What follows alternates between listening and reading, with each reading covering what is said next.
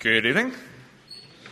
I know Robin has just got a lot younger and more handsome. Uh, my name is Scott. I'm the family discipleship worker here at Edenderry. So, uh, lads and your families and your friends, we are so delighted to have you with us this, this evening. We, we really are. Um, if you don't have a church, uh, if you don't worship anywhere regularly on a Sunday, um, know that you're so welcome here, that you're loved here. And we say that not because we're really welcoming or lovely. We're not. We can say that because Jesus is and we know him. Um, so if you have any questions about church or even more questions about BB, um, even more questions about Christianity, you know that the BB leaders are always there. Uh, but so are we. Uh, I'm always here for a chat, and that offer is always there. Uh, at the minute in church, we're going through a series in the book of First Samuel. It's an Old Testament book, and we're going to turn our attentions there for a bit tonight. We're not going to change what we're going through just because we have esteemed guests with us, and you really are esteemed guests. Know that, lads. Um, but we believe that Scripture is God's word, and that means it's really important, it's relevant, and it's got something to teach us tonight about who God is, about who we are, and about how we should live in light of that. And we're going to read from 1 Samuel chapter 11. Uh, can I encourage you, if you've got a Bible with you, open up there now. 1 Samuel 11, Old Testament, you'll find Joshua, Judges, Ruth, and then 1 Samuel. It's only first, or 15 verses long. We're going to read it, then we're going to pray, we're going to ask for God's help, and then we're going to look briefly what God has to teach us tonight. Sound good? Great. 1 Samuel chapter 11. This is God's word. Then Nahash the Ammonite went up and besieged Jabesh Gilead. And all the men of Jabesh said to Nahash, Make a treaty with us, and we will serve you. But Nahash the Ammonite said to them, On this condition I will make a treaty with you, that I gouge out all your right eyes and thus bring disgrace on all Israel. The elders of Jabesh said to him, Give us seven days' respite, that we may send messengers through all the territory of Israel. Then, if there is no one to save us, we will give ourselves up to you. When the messengers came to Gibeah of Saul, they reported the matter in the ears of the people, and all the people wept aloud. Now behold, Saul was coming from the field behind the oxen, and Saul said, What is wrong with the people that they are weeping? So they told him the news of the men of Jabesh. And the Spirit of God rushed upon Saul when he heard these words, and his anger was greatly kindled. He took a yoke of oxen and cut them in pieces and sent them throughout the territory of Israel by the hand of messengers, saying, Whoever does not come out after Saul and Samuel, so this shall be done to his oxen. Then the dread of the Lord fell upon the people, and they came out as one man. When he mustered them at Bezek, the people of Israel were 300,000, and the men of Judah 30,000. And they said to the messengers who had come, Thus you shall say to the men of Jabesh Gilead, Tomorrow by the time the sun is hot, you shall have salvation. When the messengers came and told the men of Jabesh, they were glad. Therefore the men of Jabesh said, Tomorrow we will give ourselves up to you, and you may do to us whatever seems good to you. And the next day, Saul put the people in three companies. And he came into the midst of the camp in the morning, in the morning watch, and struck down the Ammonites until the heat of the day. And those who survived were scattered, so that no two of them were left together. Then the people said to Samuel, Who is it that said, Shall Saul reign over us? Bring the men that we may put them to death. But Saul said, Not a man shall be put to death this day for today the Lord has worked salvation in Israel. Then Samuel said to the people, Come, let us go to Gilgal, and there renew the kingdom. So all the people went to Gilgal, and there, there they made Saul king before the Lord in Gilgal. There they sacrificed peace offerings before the Lord, and there Saul and all the men of Israel rejoiced greatly. Thank God for the reading of His Word, and we're going to pray and we're going to ask God to help us understand this and learn from it. Let's talk to God. Let's pray. Father, we thank you so much that you give us your words to teach us about you, that we may believe in you, that we may be saved by you, and become more like you. Would you help us by your Spirit to be able to listen, have open hearts, and transformed lives? Take away distractions in our heads and around us. Help us tonight, Lord, we pray in Jesus' name. Amen. Boys, I've got a question for you. And if you're a parent, you might be able to answer this a bit better, or at least more honestly than your kids. Do you ever, would you ever, could you ever fight with your siblings or your cousins or your friends? What do you think? Be honest. Yeah, absolutely. Uh, I'm not talking about, you know, arguing, you know, a war of words. I'm talking about scrapping. Yeah, me, me too. Now, disclaimer, uh, just for your parents, don't fight with your siblings, okay? I've said it. But growing up, I used to fight a lot with my brother. In fact, we actually liked fighting. I mean, like proper wrestling. We wouldn't even fight over anything in particular. We'd just walk into each other's room. We'd look at each other and say, Fancy a fight? And then we'd fight the bed out. It'd be great. We'd fight. Uh, and this would happen uh, even when we were far too old to be fighting, quite honestly. Uh, put it like this my dad eventually made a WhatsApp group called Boys Stop Fighting, uh, where he would just send us a message saying, Stop it every time our fighting got too loud. Now, the only problem for me when it came to fighting with my brother is this he is older than me. Which meant for years and years and years, he was stronger than me. Anybody have that problem? Yeah, it's pretty sad, isn't it? So we'd wrestle and we'd punch and we'd grapple and we'd kick, but eventually I wasn't punching anymore. I was being punched. And I would have to call for a truce. I'd have to try and end the fight. And my brother always used to use a dirty tactic when we fought. His fist would be in the air. I'd say, Truce, truce, truce, truce, truce. He'd look at me, fist still hovering He'd see the look of fear in my face. He'd say, Okay, truce. And then he'd punch me anyway. Oh, one last punch to end things. It's not really on, is it? It's pretty nasty, isn't it? It's pretty rude. It's a dirty, horrible tactic. That story that we read earlier from 1 Samuel, it starts off with a group of people asking another group of people for a truce, like me and my brother. Some of God's people lived in this place called Jabesh Gilead, and they were attacked and seized by this fella called Nahash and his men, the Ammonites. That meant that God's people, some of God's people, they were stuck inside their city. They couldn't get out, and if they came out, then dead. And this guy, guy Nahash, he must have been well known at the time. He was pretty scary. He was quite feared. Honestly, he was pretty evil. And that's probably why God's people asked him for a truce. They said in verse 1, Make a treaty with us and we'll serve you. They didn't want to fight this man. He was too cruel. He was too scary. He was too powerful and strong, and he probably would have killed them if they had to fight. So they said, Truce. Now, here's what you need to know about Nahash and his people, the Ammonites for a long time, for a long, long time, they had hated God and hated God's people. Near the start of the Bible, in a book called Exodus, there's a big story about how God's people wandered around in the wilderness. And there's an incident where God's people asked the Ammonites for help. And the Ammonites said, No, because of that, the Ammonites and Israel, they fell out. They've had a long fight for many years. And God's people actually counted them as enemies. In fact, God thought the Ammonites were his enemies.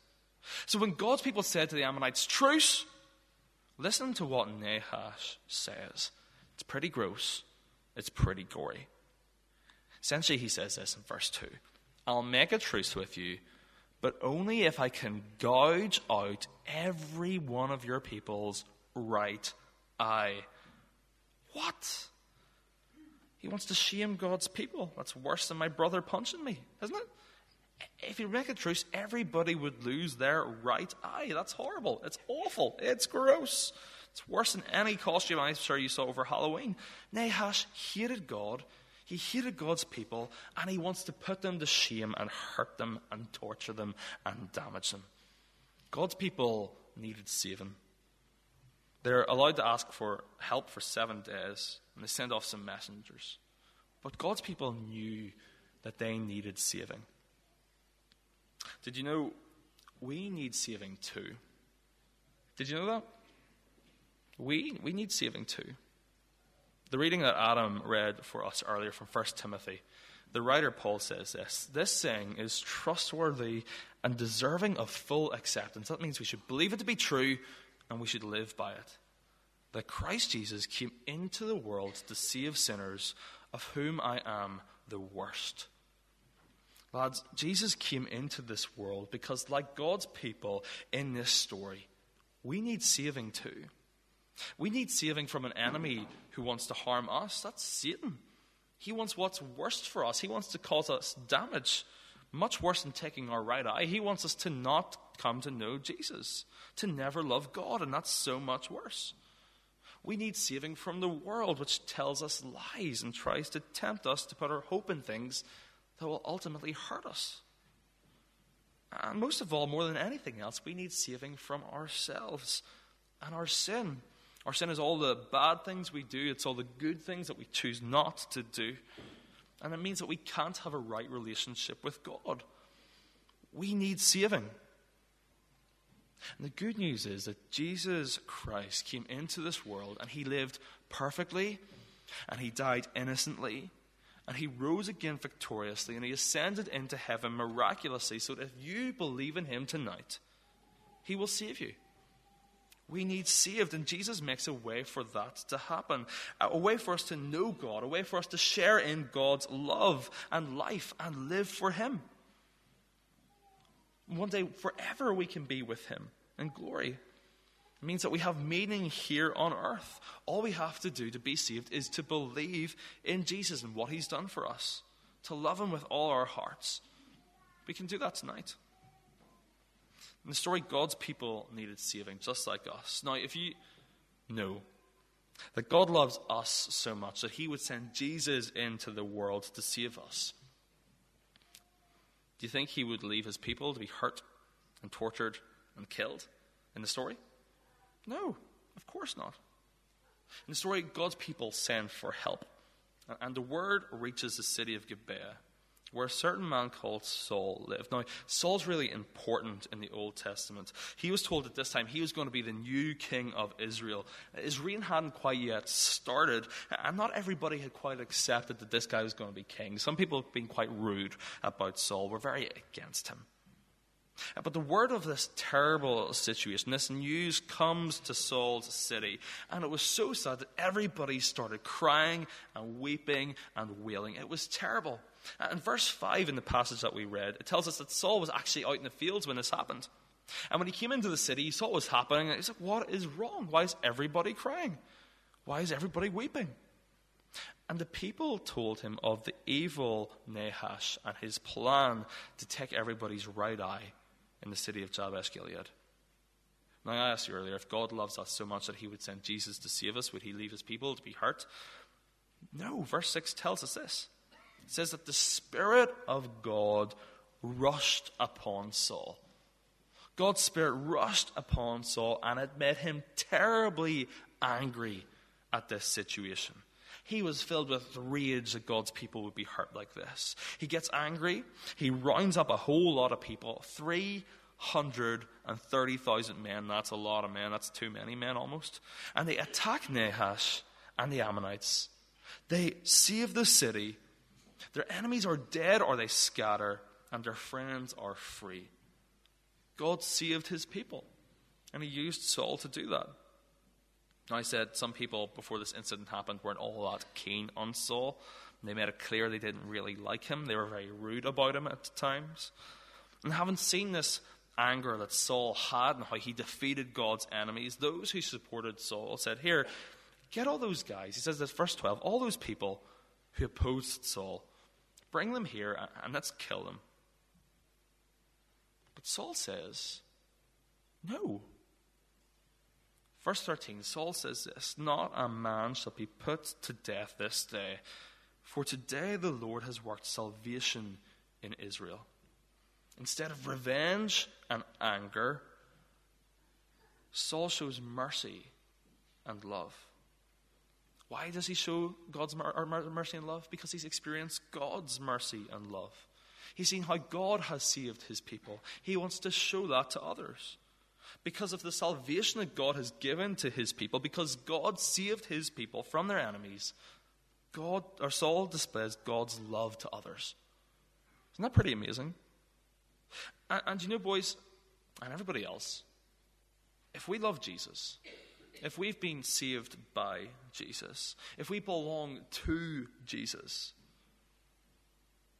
we're saved for the same reasons to show God's love to others.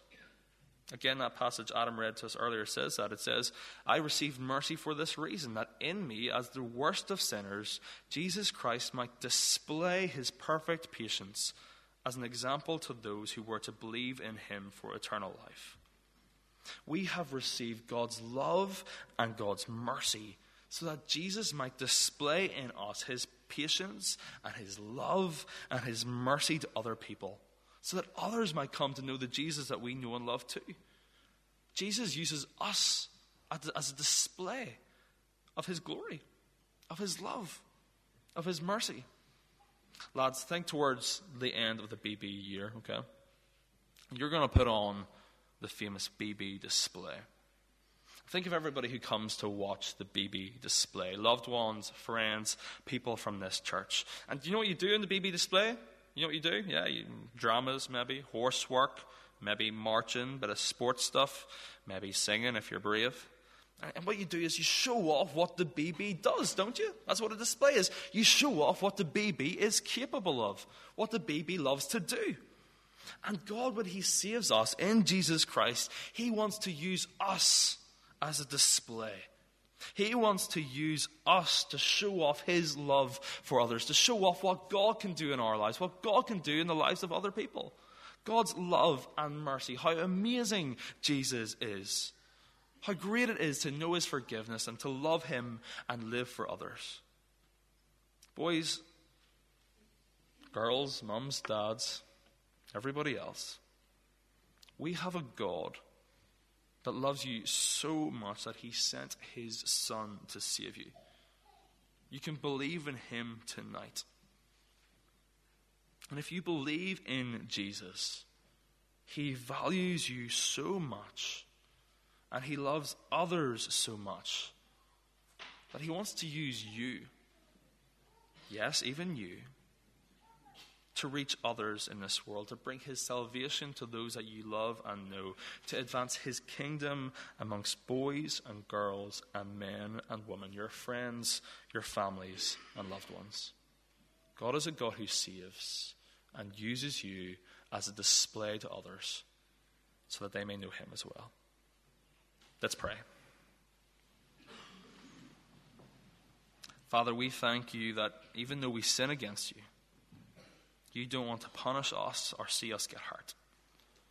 But instead, you have sent Jesus Christ to save us, to love us, to make us yours. Would you help us to believe in you tonight? And Father, we pray that because of that love that we have received from Jesus, we would show others your love.